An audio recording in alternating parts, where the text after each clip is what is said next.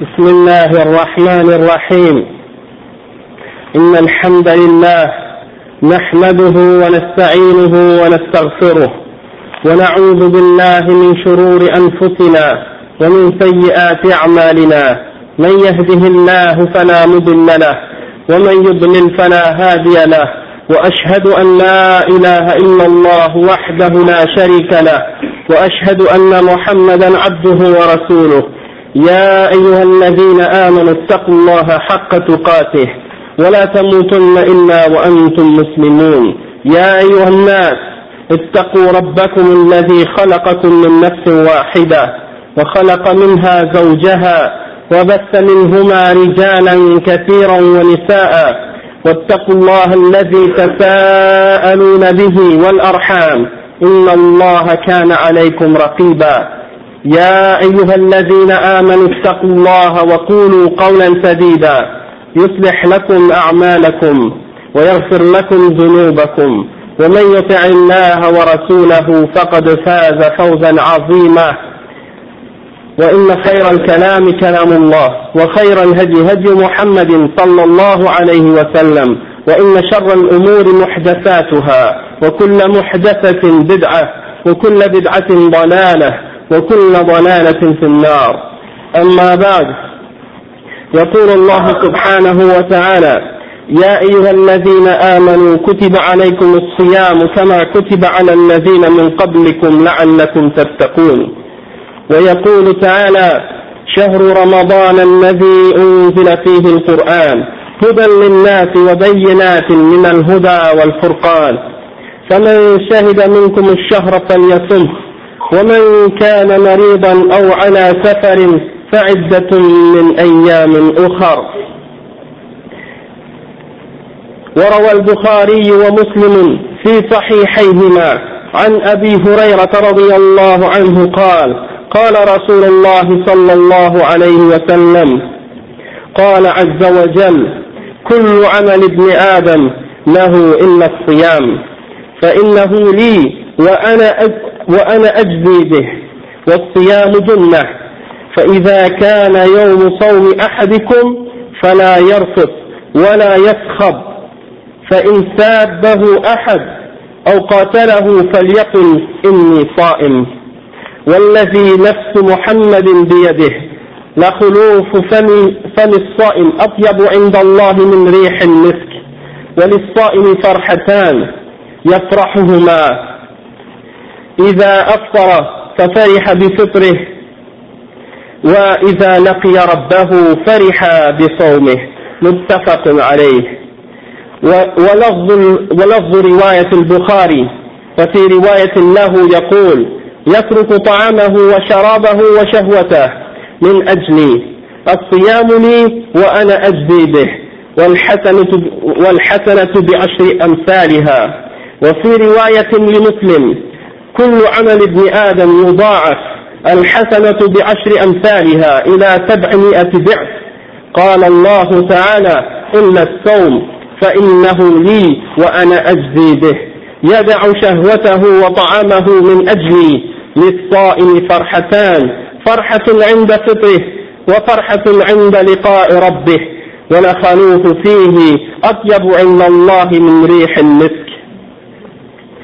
وفي البخاري ومسلم كذلك أن الرسول صلى الله عليه وسلم قال من, من أنفق زوجين في سبيل الله نودي من أبواب الجنة. يا عبد الله هذا خير.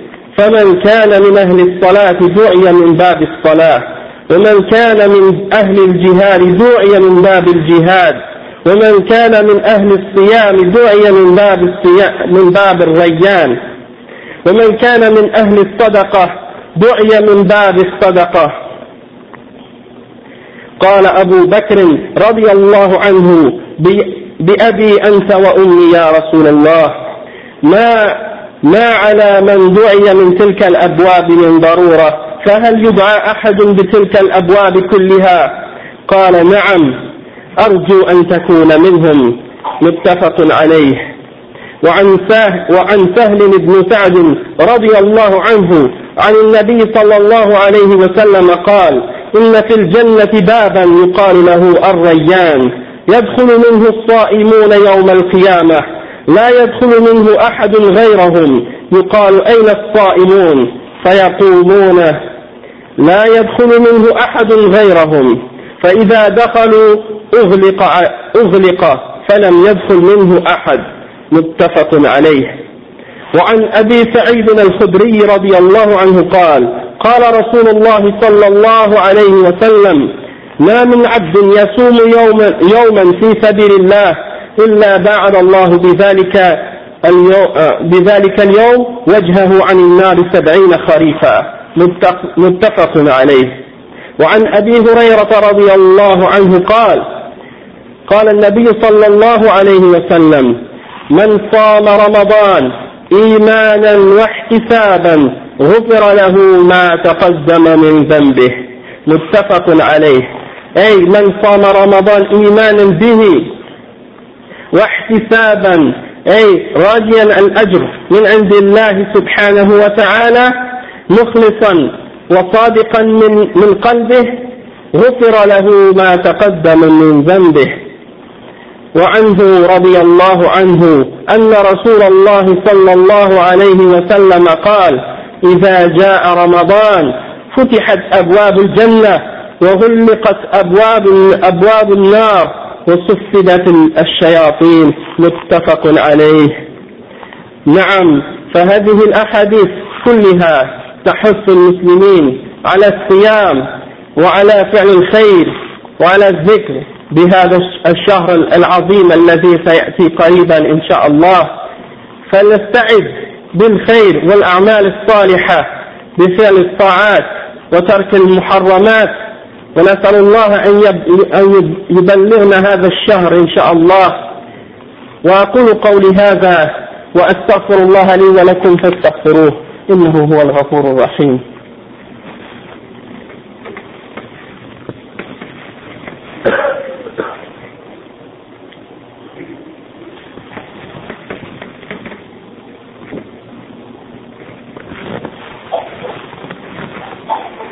الحمد لله رب العالمين والصلاة والسلام على رسوله الكريم وعلى آله وصحبه أجمعين أما بعد.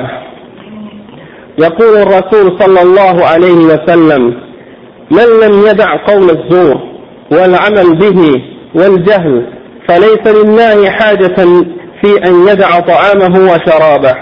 رواه البخاري ومسلم. La signification de ce hadith et de tous les hadiths qu'on a mentionnés depuis le début de cette khutbah. C'est des hadiths qu'on a mentionnés pour inciter les musulmans à, comprendre l'importance et le mérite du jeûne du mois de Ramadan. Dans les hadiths qu'on a mentionnés, il y a l'importance du jeûne du Ramadan et du fait que la personne qui jeûne, elle entrera dans la porte qui mène au paradis qui s'appelle Ar-Rayyan. Et le prophète sallallahu alayhi wa sallam a expliqué que Allah subhanahu wa ta'ala, il récompense toutes les actions d'une personne.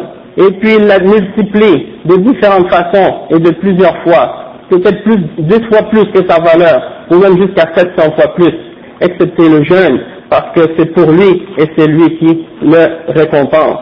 Donc il y a une récompense particulière et spécifique pour le jeûne du Ramadan qui dépasse toutes les autres récompenses des autres actes qu'on peut faire dans les adorations d'Allah subhanahu wa ta'ala.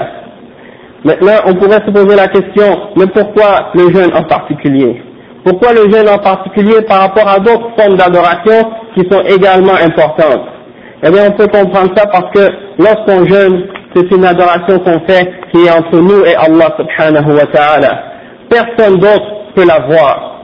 Ça veut dire que si on est seul dans une pièce et qu'il n'y a personne avec nous et qu'il y a un bon plat de fruits ou de légumes ou de nourriture et que personne ne nous voit et qu'on s'arrête et on fait et on ne goûte pas parce qu'on croit que Allah subhanahu wa ta'ala il nous voit et il sait ce qu'on fait et il sait ce qu'il y a dans notre cœur alors ça ça prouve notre, sincérité et notre foi envers Allah subhanahu wa ta'ala. Et c'est pour ça que Allah subhanahu wa ta'ala il dit dans l'ayah la'allakum tattaqun dans le but que vous acquérez, que vous ayez acquis à taqwa, Et at-taqwa, c'est quoi? C'est de s'éloigner de tout ce qui est haram et de faire tout ce qui est obligatoire et ordonné par Allah subhanahu wa ta'ala dans sa religion. Maintenant, il y a des choses qu'on doit comprendre. Comme le prophète sallallahu alayhi wa sallam a dit, celui qui n'a pas abandonné les paroles mensongères et tout ce qui a rapport avec le mensonge, azur, hein, et celui qui ne laisse pas tomber le fait d'agir selon ces, formes de mensonges et de péché là, et celui qui ne cesse pas et qui ne quitte pas l'ignorance, eh bien Allah subhanahu wa ta'ala n'a pas besoin qu'il laisse sa nourriture et, et, son breuvage. C'est-à-dire que le jeûne, c'est pas uniquement de comprendre que tu te cesses, tu cesses de manger et tu cesses de boire et ça y est, tu as fait le jeûne. Il faut que tu, il faut également que tu quittes et que tu cesses tout, tout péché et toute chose qui est en contradiction avec les ordres d'Allah subhanahu wa ta'ala dans le Coran et les ordres du prophète sallallahu alayhi wa sallam et les interdictions du prophète sallallahu alayhi wa sallam dans la sunna. Donc, il y a beaucoup de choses, il y a, il y a oh mes frères, il y a beaucoup de choses qu'on fait qui sont régulières et qui sont faites parmi nous et qu'on les voit qui sont faites comme ça, comme si rien n'était. Et ce sont des graves péchés. Et pour nous préparer pour le ramadan qui arrive, Inch'Allah, il faut absolument essayer de faire des efforts pour abandonner ces péchés.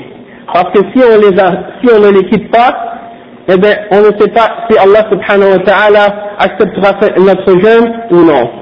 Parce que c'est une question d'être sincère envers Allah subhanahu wa ta'ala.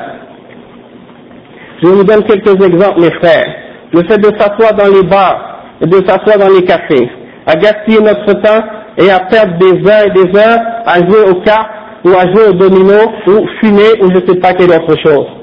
Ça, mes frères, j'ai remarqué qu'il y a dans le coin ici un paquet de café et un paquet de musulmans qui cèdent leur temps à s'asseoir dans ces cafés, à jouer et à parler, à discuter des choses de gaspillage de temps.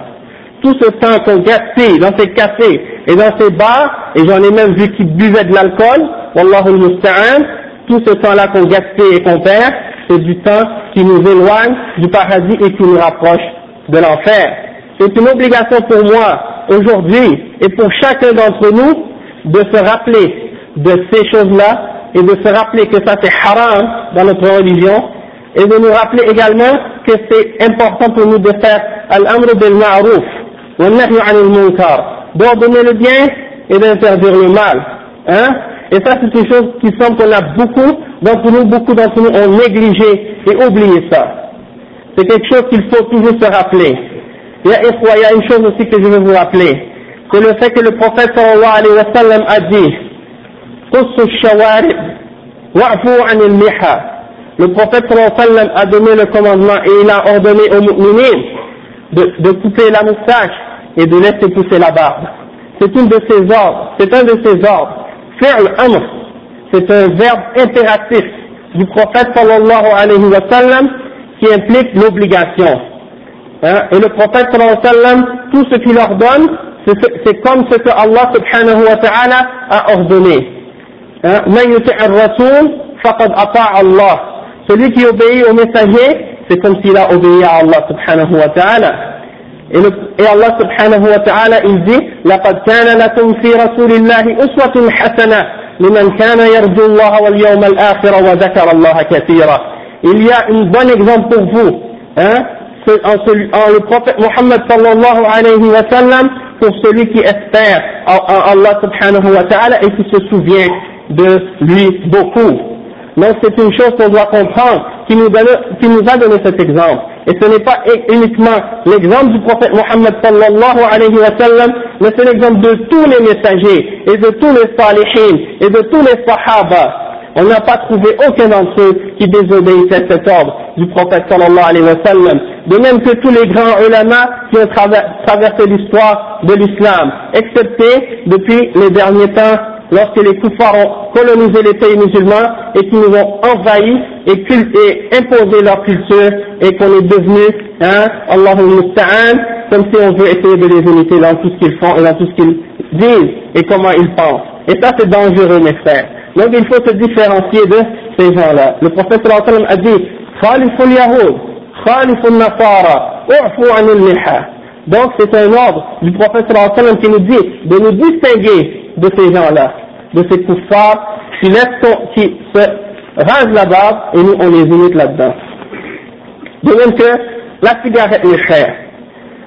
C'est une occasion pour nous, pour ceux d'entre nous qui ont été, qui ont eu cette fitna de la cigarette et qui fument et qui gaspillent leur argent et leur santé avec ce poison, d'essayer et de tenter de l'abandonner pendant ce mois, parce que c'est une chose qui nous pousse à l'abandonner puisqu'on ne peut pas fumer durant le jour, alors ça nous encourage, Inch'Allah, à l'abandonner également durant la nuit et durant tout le reste de l'année, de On n'a pas le droit de dépenser un sou noir dans une chose aussi, aussi euh, néfaste et mauvaise pour la santé et qui est nuisible et qui est un gaspillage total de notre argent et qui ne possède aucun bienfait pour la santé, ni pour le corps, ni pour rien d'autre. Donc il faut se rappeler d'Allah et se rappeler de ces choses-là, mes frères. Parce que le prophète sallallahu alayhi wa sallam a dit Toute ma umma sera épargnée et pardonnée, excepté al-mujahiroun. C'est qui al-mujahiroun C'est ceux qui exposent et qui font en public des péchés. Ils n'ont pas honte, ils n'ont pas de gêne, ils sont devant les gens, ils, ils, ils boivent de, de l'alcool devant les gens, et les femmes qui font le tabarruj devant les gens tout ça c'est des choses haram elles sortent dans, la rue avec des pantalons, avec un chandail, et elles ne se couvrent pas avec un djilbab. Ça c'est haram, ça fait partie du tabarruj. Il faut se couvrir. Tout ça c'est des obligations qu'on a négligées. Hein? Donc par exemple, quand on, on entend le hadith qui dit Kullu ummati mu'afa illa al-mujahirun, un péché que quelqu'un fait en public, ça n'a pas le même poids et le même danger qu'un péché que quelqu'un fait en privé ou en cachette parce qu'il a honte. Le prophète sallam, il a dit si tu n'as pas honte, fais ce que tu veux. Si tu n'as pas honte, fais ce que tu veux. Et ça, c'est un hadith qui n'est pas là pour nous inciter à faire ce qu'on veut, comme certains pourraient dire. On est dans un pays libre, on est au Canada, c'est fini, on peut faire ce qu'on veut. Non. Ce hadith-là, c'est pour te dire, aie honte, aie de la honte. Le prophète sallallahu a dit, al-haya'u min al-iman. La timidité et la pudeur, ça fait partie de la foi. C'est un rappel pour vous mes frères, pour moi et pour vous, pour qu'on soit dans le droit chemin, pour qu'on s'encourage dans le bien et qu'on s'interdise le mal. Le prophète sallallahu alayhi wa sallam, Allah subhanahu wa ta'ala, il dit وَتَعَاوَنُوا عَلَى الْبِرِّ وَالتَّقْوَى وَلَا تَعَاوَنُوا عَلَى الْإِثْمِ وَالْعُدْوَانِ Ya ikhwa, ça c'est ma, c'est ma nasiha pour vous. et en même temps, c'est un rappel pour se préparer comme il faut pour le mois de Ramadan, pour que, Inch'Allah, nos actions soient acceptées d'Allah subhanahu ta'ala et pour qu'on soit, Inch'Allah, des vrais musulmans, mu'minines, hein, et puis en même temps, pour qu'on se rapproche réellement à Allah et pour qu'on soit un exemple pour les kuffars qui sont dehors, qui ne connaissent pas l'islam, pour qu'on soit un bon exemple pour eux, pour les amener à l'islam, lorsqu'ils vont voir qu'on est des bons musulmans et qu'on respecte les règles de notre religion, Inch'Allah, ils vont vouloir accepter et se convertir. أقول قولي هذا وأستغفر الله لي ولكم فاستغفروه إنه هو الغفور الرحيم. Il ne faut pas penser mes frères en disant ah Suleiman il est trop dur ou ah Suleiman il fait fuir les gens. Non, c'est un rappel et c'est une nasiha. Si je fais pas ça, je suis dans le péché parce que j'ai négligé mon obligation et mon devoir en tant qu'imam et en tant que musulman. Donc, levez-vous, Inch'Allah, pour la prière. Qumu ila salatikum. Barakallahu fikum.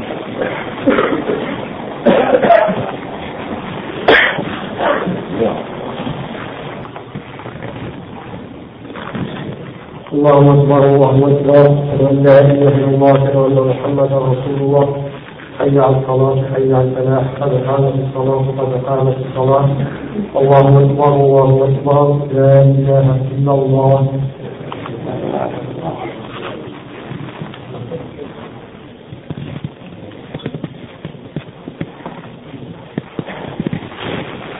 سو اعتدلوا سو الصفوف سدوا الفرج تقربوا يعني il y a des frères qui sont en bas, peut-être qu'ils n'ont pas beaucoup d'espace.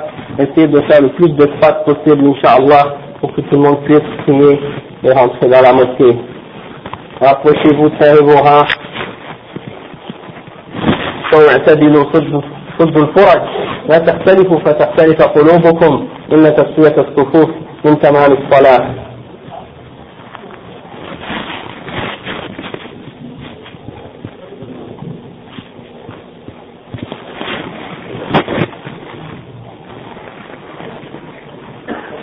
الله أكبر.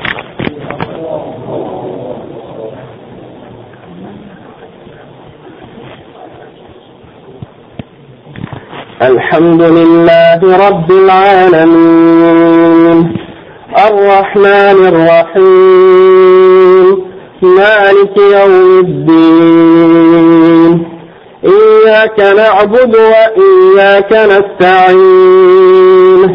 اهدنا الصراط المستقيم. صراط الذين أنعمت عليهم غير المغضوب عليهم ولا الضالين.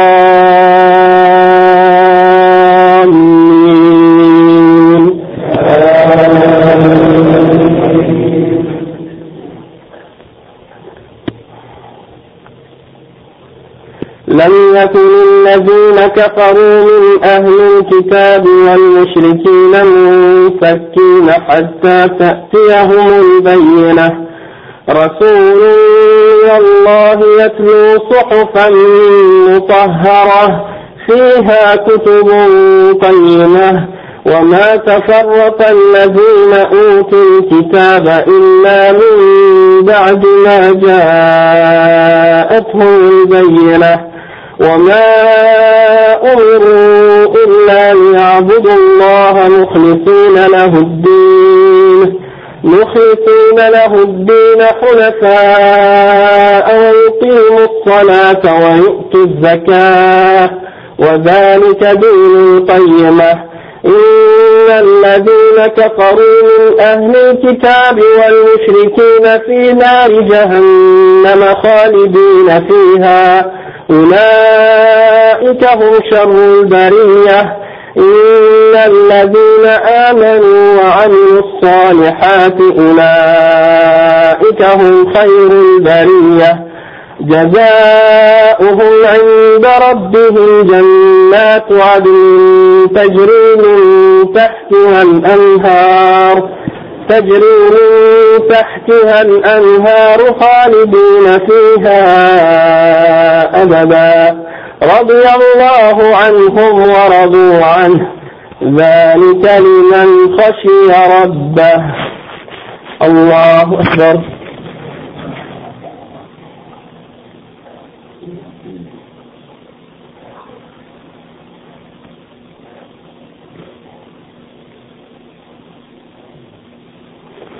سمع الله لمن حمده.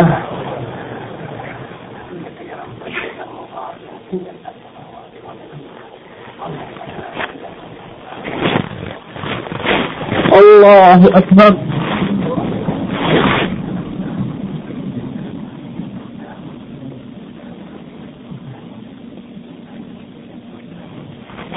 الله أكبر.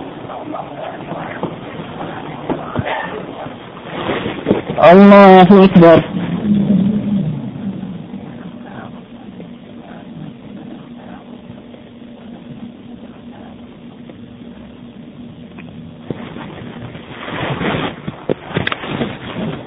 الله أكبر.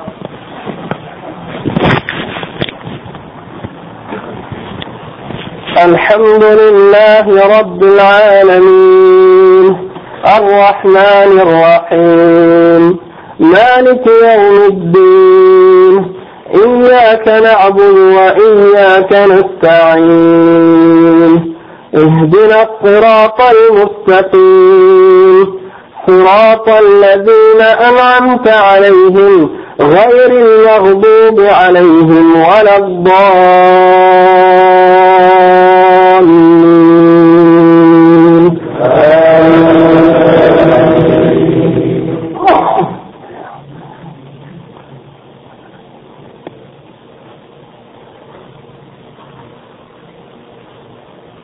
ويل لكل همزة لمزة الذي جمع مالا وعدده يحسب أن ماله أخلده كلا لينبذن في الحطمة وما أدراك ما الحطمة نار الله الموقدة التي تطلع على الأفئدة إنها عليهم مؤصدة في عمد ممددة.